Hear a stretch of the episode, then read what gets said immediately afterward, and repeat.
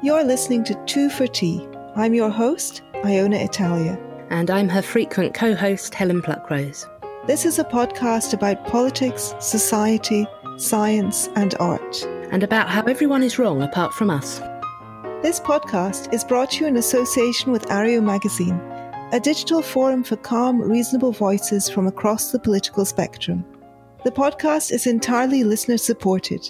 To become a patron and gain access to patron only broadcasts and other perks, support us on Patreon at 2 for Tea.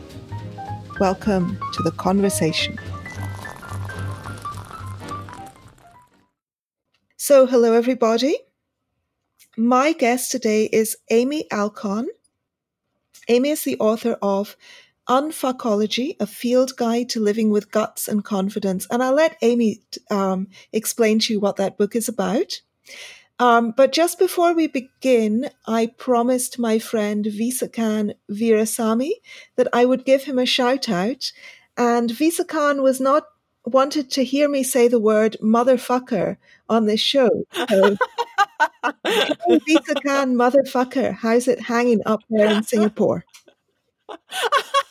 so now let's begin. now that you got me laughing, that's a perfect way to start the show. I love that. And you say that in such a sort of like wonderfully classy way. That's what was so great about how you said that. um, so, Amy, um, I gather that you describe the book as a science help book. Could you tell me more about what you mean by that?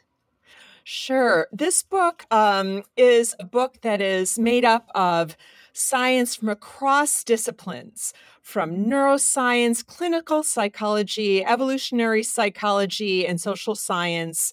And this this combines into a stew that provides um, really science driven advice in a way most self help books don't. I, I don't like self help books. I find a lot of them are just one thin idea stretched across 300 pages. Mm, and it seems, yes. I always feel they cheat the reader.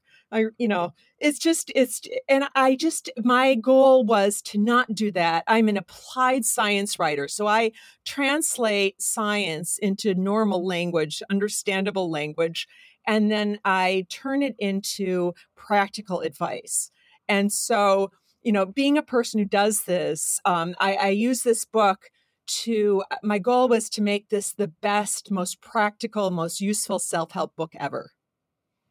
You had a wonderful um, example of, there's a wonderful example of how you turn science into very succinct and relatable metaphors and it was about neurons that fire together, wire together, that old saying. And I think you described it really beautifully. I'm going to try to summarize if I can.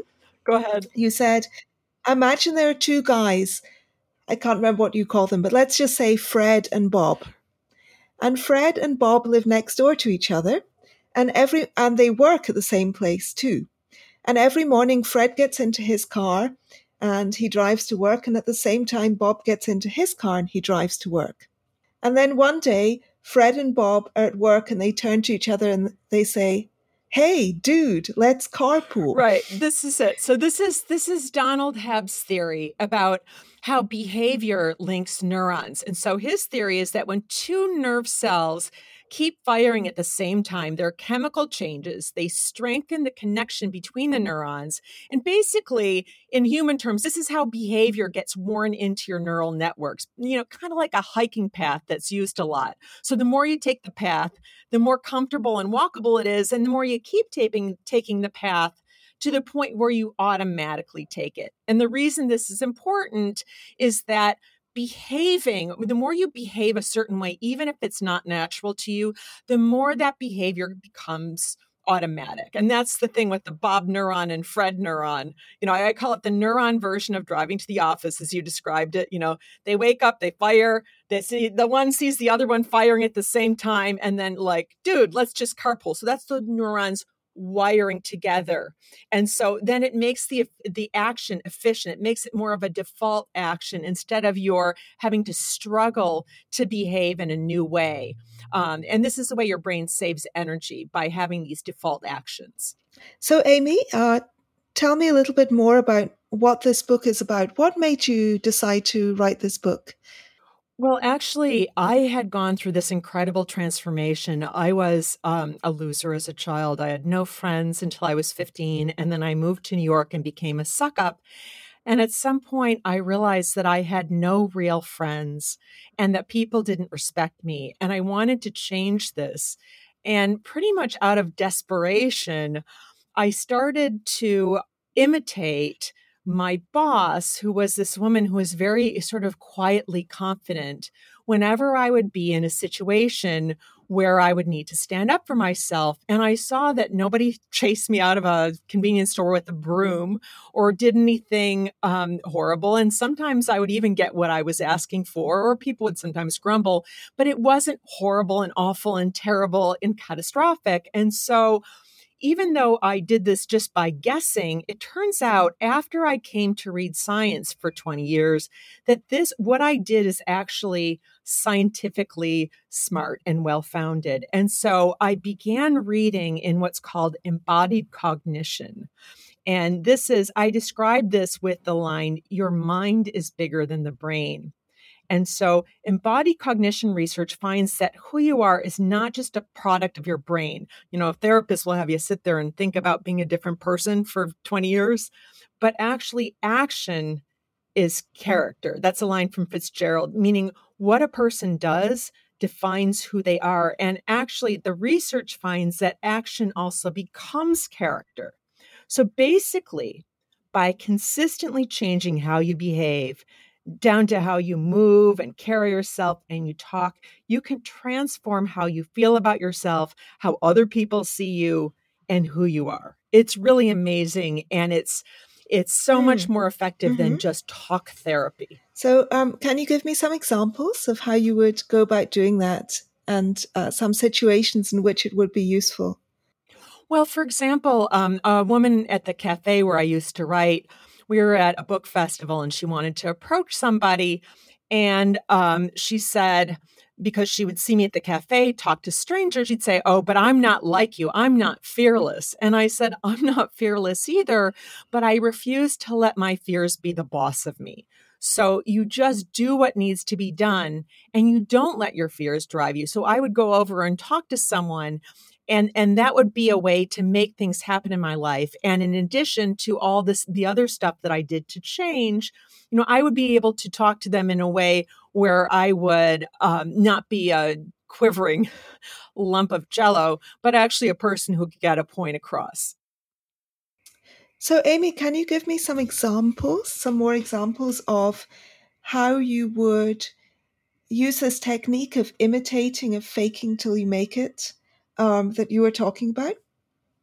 Well, I would be in a situation and I would basically assume the whole of a person's persona. And this is really important because um, if you try to remember individual bits like this thing, it actually isn't fake it till you make it, it's impersonate your way to the better you, to transforming.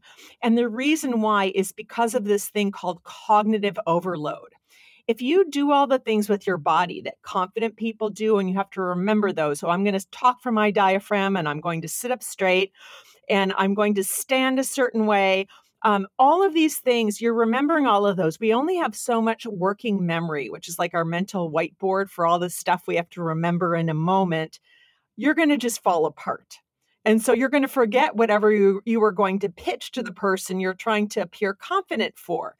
And by going in impersonating somebody who's confident you know and this is sort of training wheels you don't do this forever but by going in and doing that it frees you up because you have a package that you that you impersonate. When you think of another person if i'm going to imitate somebody so i'll be my boss. This is my former boss who's very confident. She was very very sort of quietly confident like this. Now i sort of sit a different way and i talk a different way and and it's sort of this fun secret you have so that in itself gives you confidence and and there's this worry people have that oh my god i'm defrauding people but you're not doing this to you know steal little old lady's wallet you're doing it to be the best you it's a training session to be the best you and and and this is one of the examples so you go in and, and this is something I just did at first. You go in and you sort of test the situation. You act like this person who has self respect. You act like you think they would in a situation, and you see that nobody chases you out with a broom. A giant claw hand doesn't come out from the floor and drag you under because you asked to have the correct change. So that's an example of how this works. Right. Okay. So, um, so you're you're channeling somebody who you think is confident, so you don't have to micromanage. Right. That's it's basically what it is. And and what it really is, this is do it yourself exposure therapy. And exposure therapy involves exposing yourself to your fears over and over so you can see that they're ridiculous.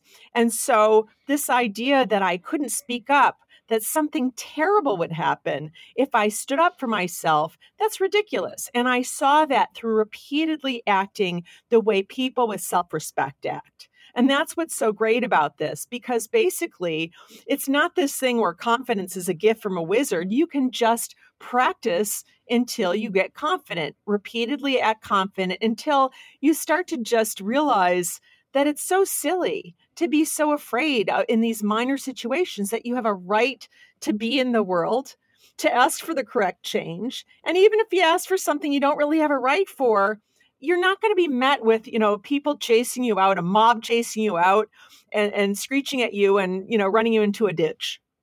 Where where do you uh, when do you notice people being insufficiently confident? Um, are there times when you're watching and you can see that people are lacking confidence and they need this this kind of exercise well, we all, I mean, I think we all are uh, conf- unconfident in different situations. This is a point brought out in research by um, two evolutionary psychologists, Lee Kirkpatrick and Bruce J. Ellis. And they say that confidence is domain specific. And what that means is that n- none of us are just globally confident, like we're great at everything and we know it. Confidence is predictive. Confidence is a sense that you're going to do well in a situation. And so if you don't do that well in dating, you're not going to be confident in the mating sphere. And so that's a situation where um, one person might need to work on it more than another. And I do think we notice, we see the signs. Somebody, um, they, they're slumping, looking down at their shoes, they stammer. There are all sorts of things that say we're not very comfortable in a situation, and you can see mm, them. Mm. But what's important too, this is this is from research on charisma, that if you have those issues, if you realize that you're, for example, say that you're wearing a suit that's all itchy and you're sort of fidgeting around because of that, because of embodied cognition how our body drives emotion and emotion actually drives how we how our body moves you need to explain that away you need to say oh my suit's all itchy and that's why I'm a little fidgety.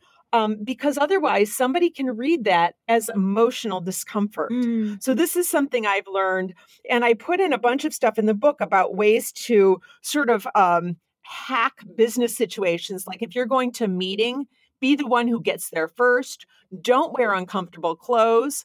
Get there in pl- plenty of time ahead because you, what you don't want to do is have to drive like a bat out of hell, and then you get there and you're all angry. Uh-huh, That's yeah. really bad, you know. And so, just this book is so much of it is about how important the body is in creating and amplifying our emotions.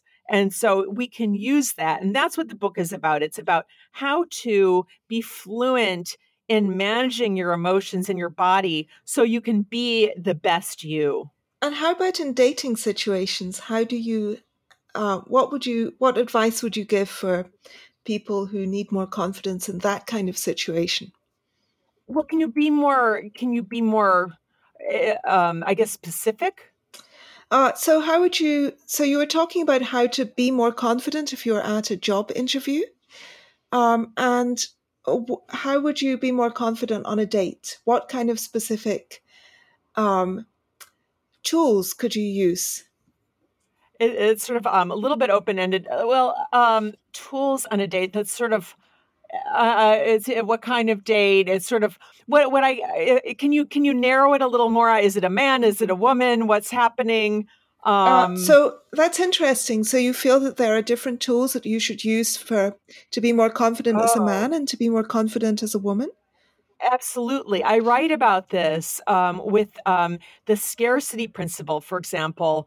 Um, this is Robert Cialdini's. Um, um, it, it's his term for how we long for what's rare and special and slightly out of reach, what's hard to get, as opposed to what's hard to get rid of. And this plays out. This is this is true in business and friendship, but it's also especially important to remember in dating, and it plays out in different ways. So, um, women who chase men, this is a risky strategy. Now, people will say, oh, but my friend chased her husband like crazy, and now they're married and living happily ever after. But the thing is, men evolved to expect women to be choosy. And this relates to what's called parental investment. And this is a theory by Robert Trivers, who's an anthropologist, about um, which sex has the big investment to make, really across species, in after any in the wake of any sex act. And so it's women who get pregnant, whose fertility gets monopolized, who are left with the kids to care for. And so women evolved to be the choosier sex, and men co evolved to expect that. So when women chase men, even though we're living in you know the year 2018 with iPhones and drones, and pretty soon we'll have flying cars, we are living with a Stone Age operating system, a Stone Age psychological operating system. We are perfectly fit psychologically for the ancestral environment. So our genes push men to um, behave eh, in ways that would have helped them, been adaptive then, and the same for women.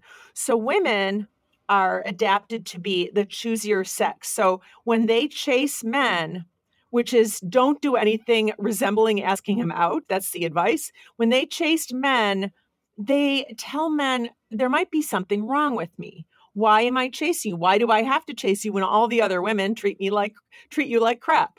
Um, and so, and women will think, okay, I'm going to get around this. I'm going to throw a party, you know, for like 400 people just so I can invite him. Or, you know, call and ask to borrow his biology notes, you know, despite how you won the junior science, junior high science fair when you were like five, you know, and he's barely passing the class. So you can't do those things. And you have to you still have power as a woman, woman. What what you have power to do is to flirt. So you can flirt way more than you think you can. You just can't do anything that resembles being aggressive. So you can't ask, but you can flirt so much that he thinks that either you really, really like him or you have rabies.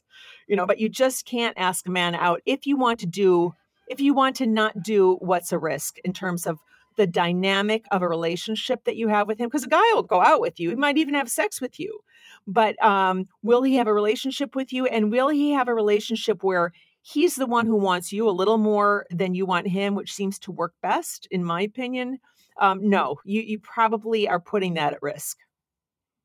I also wanted to ask you about you talk about um, shame as being a tool that we can use. Um, that's very intriguing to me. Can you say more about that? Yeah, um, this is very, very interesting. Shame um, there's there's been this idea of shame that's been very wrong um, and and the idea it's from the 70s from um, this yale clinical psychologist helen block lewis. Um, she said that shame involves a negative evaluation of the self um, whereas guilt, which is the sort of brother of shame, stems from a negative evaluation of an action you've ta- taken. So shame is I'm bad versus the supposedly healthier feeling of guilt, I did something bad. So the thing is, what I do in this book is I look at the evolutionary reasons something would have been helpful, because this tells us whether social science research has any validity. So in an ancestral world, what helpful function would I'm bad? You know, what what would that have had? It just you know, like with the feeling that you suck help you survive or mate or get better cuts of whatever the, you know, bison or whatever? No. You know, so there's wonderful research out of um, UCSB by Daniel Sznycer and his colleagues eh, that that finds that shame is actually an emotion program. It's a defensive system. It evolved to keep us from getting devalued by others in our social world. And then and, and an ancestral environment the environment in which we evolved and our emotions evolved um, this was such a harsh environment that being thrown out of your band would likely have been fatal. You know there weren't any 7-elevens or motel sixes or airbnbs. So shame according to Sznycer is information driven. It's brought on by the sense that others could find out about our disreputable behavior or unfair behavior and downgrade us because of it. So I, I, see shame as sort of an inner crisis PR specialist. It tells us to keep the bad things about ourselves to ourselves, keep them from getting out and tanking our reputation, or if the information about us does get out that's unsavory, we we it pushes us to take steps to minimize the damage.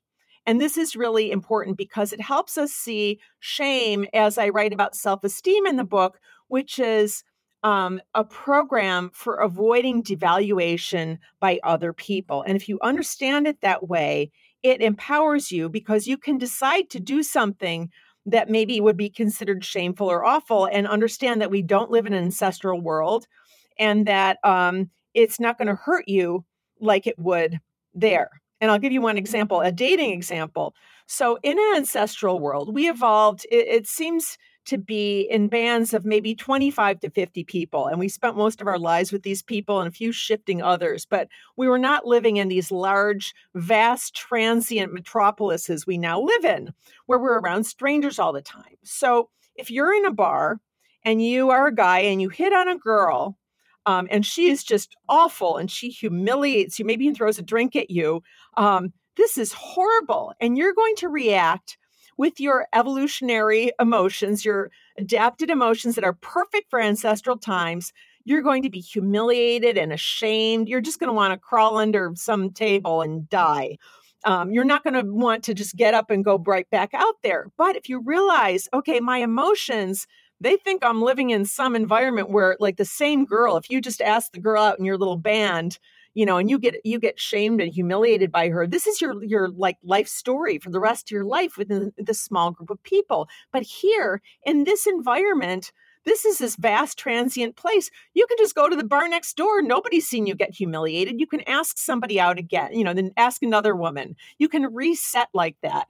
And by realizing that our emotions are adapted for another environment, this allows you some freedom. So that's why it's important to understand our evolutionary psychology like this.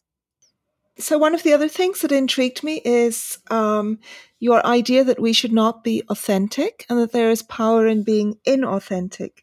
Can you say something about that? Yeah, that's that's the thing that I really love in this book. Um, the idea um, we're supposed to be, um, you know, we're we're told that authenticity is a wonderful thing. But what if you're, you know, like a baby seal clubber or a liquor store robber uh, I mean, you can't you instead do what I suggest and choose who you're going to be. And and I should say authenticity basically means having your outer self, so your behavior match your inner self, which is your thoughts and your feelings and your desires and your values. Um, and the thing about that's wonderful uh, wonderful about choosing is that what you do to choose who you are is you think about what your values are and you choose and for example let me see if i can find mine here. Okay these are my top values courage wisdom kindness making the world a better place. I have these listed. Freedom liberty free speech learning and growth fairness integrity personal responsibility honesty but also judicious honesty meaning you don't just tell people things that are um, going to hurt them unless it's somehow helpful too perseverance, gratitude, humor, and seizing life, which is my car crash principle, which is that, you know, don't wait till you're in a horrible car crash and say, oh my God, I'm going to now I'm going to start living. Just do it without the twisted metal and years in rehab. So those are my values. And the reason I wrote those down, and mm-hmm. people should feel free, they're on page 151 of the paperback. Uh, actually, yeah, uh, that's the page. Um, you can feel free to quote unquote steal my list um, or Google lists of values. The reason for having this is that when you wonder what you're going to do in a situation, you can refer to that. You could even have these on a little card or on your phone. And it, it, these direct your behavior. These tell you how you're going to behave in a situation to behave as a person you want to be. And, and I think of, by the way, of these values, that the two primary values that are really important that we all need um, to apply the rest of our values are courage and wisdom. So, courage, that's what allows you to do what you feel should be done. And then wisdom allows you to have a sense of what exactly that might be. So, and the example I give in the book is like, mm, you know, mm, sometimes mm. a courageous thing to do is to tell off some jackass in the bank, and other times, you know, wisdom has to tell courage to put a sock in it, like when the jackass happens to be wearing a bunny mask and holding an AK 47. Mm-hmm. Yeah, of course.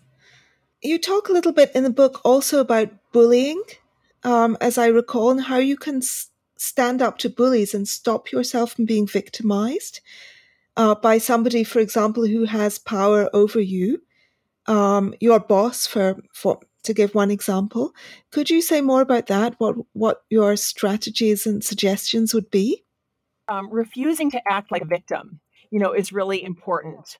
So um, it's um, you, you stand up for yourself despite your feelings. You know, your feelings are saying like, "Go duck under the desk," and instead you act as a person who has confidence. And that's what I did over and over. And that's what we talked about with the neurons that wired together, fired together.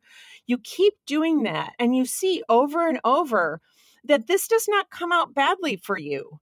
That people, you know, people you you can say no you know and and mostly people just they'll say oh okay or they'll sometimes engage in a mild argument um, people don't do horrible things to you. And in fact, they respect you.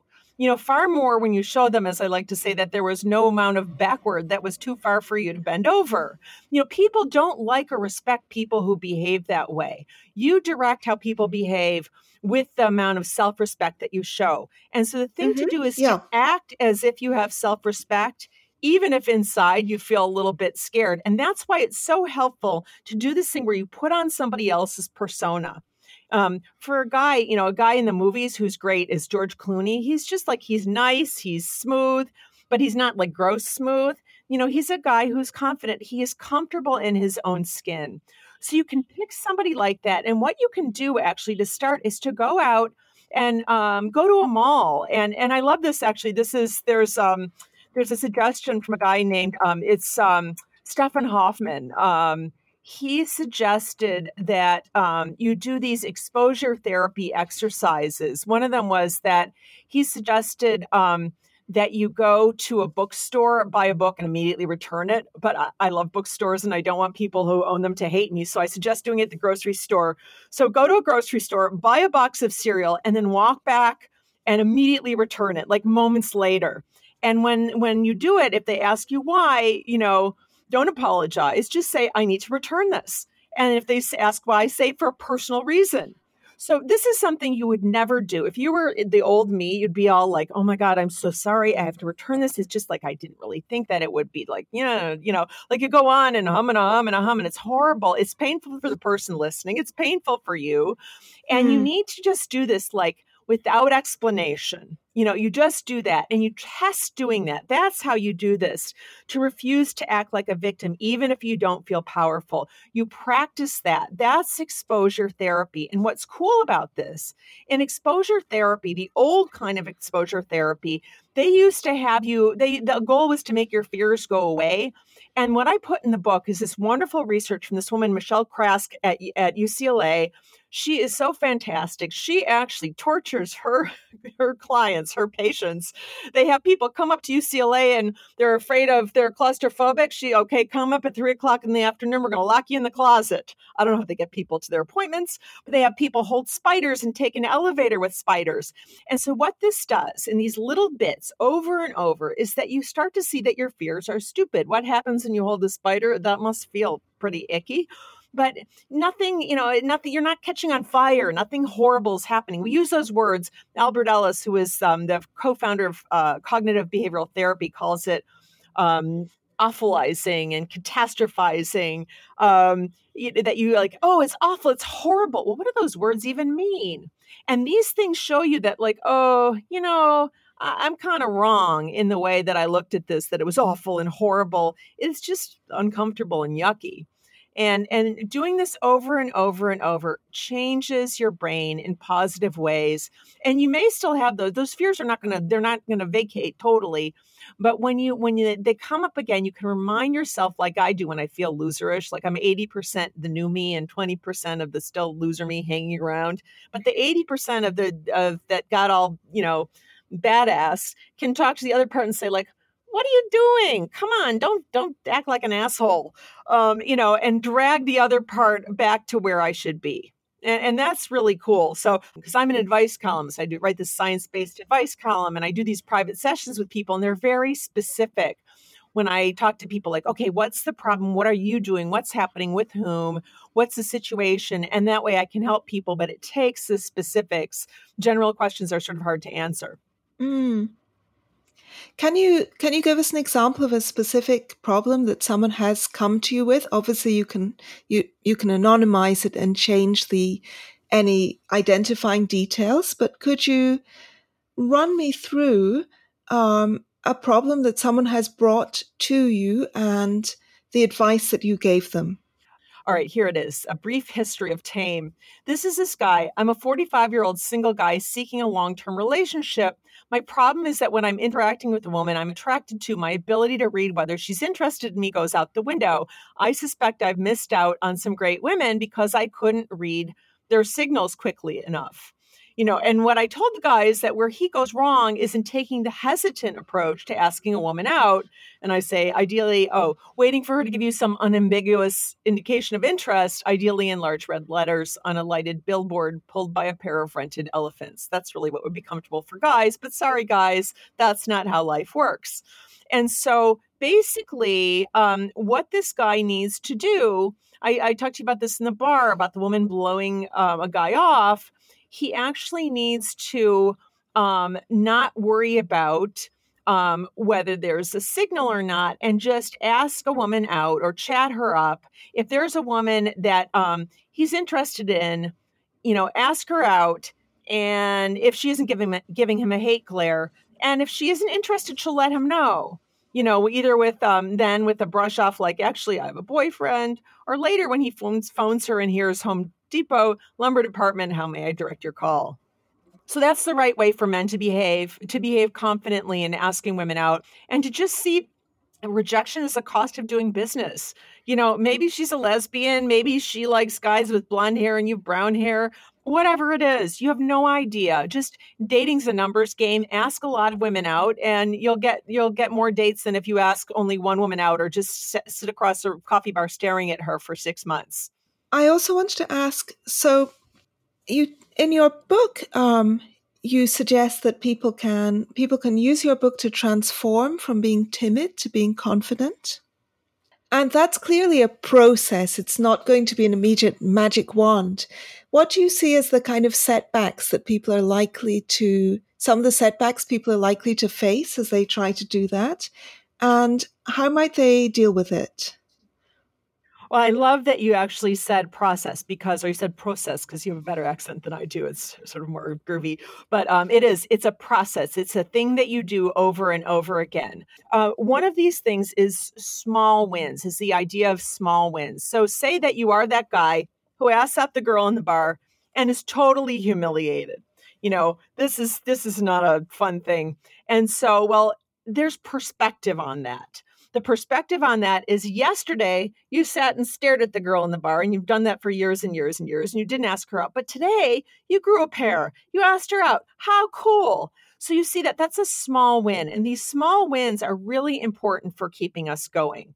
That's the kind of stuff where you can um, really look in a way that uh, allows you to get out of bed again and do more again um, you know rather than just saying okay that was horrible i'm not going to do that anymore because that's the temptation and so another another thing that's really amazing is uh, this psychologist James Pennebaker he came up with this thing called expressive writing. Basically, this is this thing that I never do because I only want to write for pay, but it's actually very good. It's a it's a way of journaling about um, traumatic things that have happened to you because stra- trauma leads to stress and stress causes all sorts of problems. But in his research, people who'd written about their experience along with the emotions that went with it had a 50% drop in their visits to the health center at their university. And what he explains, what he thinks, and what other psychologists think is that the benefit from expressive writing seems to come from making meaning out of what happened, making sense out of it through reinterpreting it. And that when you write stuff down, you organize your thoughts in a way that you don't when you're just letting the thoughts fly. Um, and and he said people who wrote about their trauma they use these things that I call explainer words like because and the reason and caused, as well as insight words like understand, I see, I realize. And the more they did that, the more they used explainer words like because and insight words like I understand, I now understand, the more improvement they saw in their health.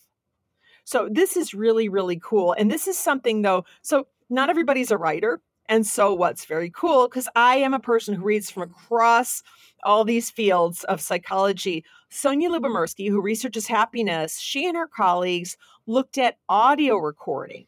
And that actually works also. And she thinks it works because you're using an external source, just like with a piece of paper, you're using an electronic device like your phone.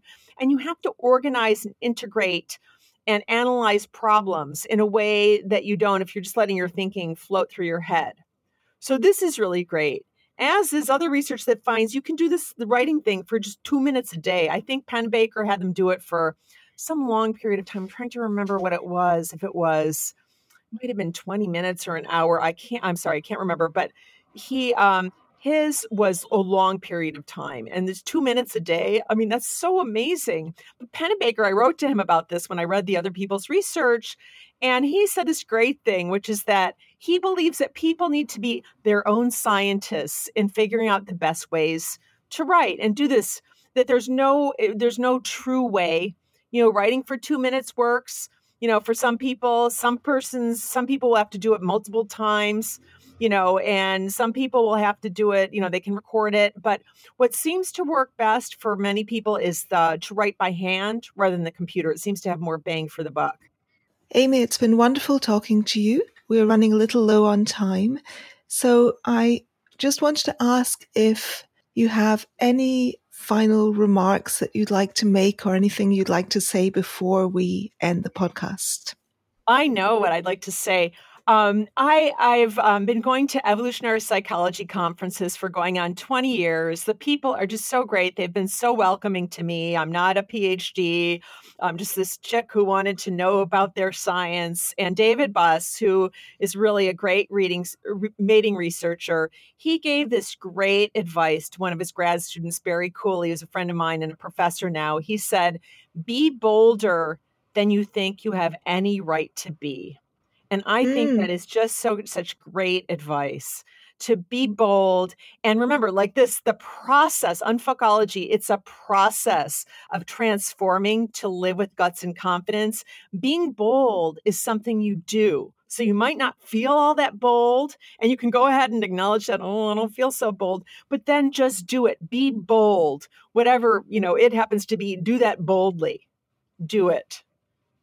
Wonderful. Thank you so much, Amy. Thank, Thank you, you, for coming on. And I will put the link to your book in the show notes. Oh, you're so super. Thank you. Um, and also, um, where else can people find you? Um, on Twitter at Amy Alkon, A M Y A L K O N. They can read my science based column. Just look it up in papers. It's called The Science Advice Goddess. Some papers still have it as The Advice Goddess. And I have, in addition to my book Unfuckology, I have Good Manners for Nice People who sometimes say fuck. Um, usually on sale wherever Unfuckology is. Um, I somehow became the girl who writes books with fuck in the title. Um, my friends will have an intervention for me if I do it again. so okay well i will put links to all of that in the show oh, notes oh, thank and thank you, you so much thank you amy so much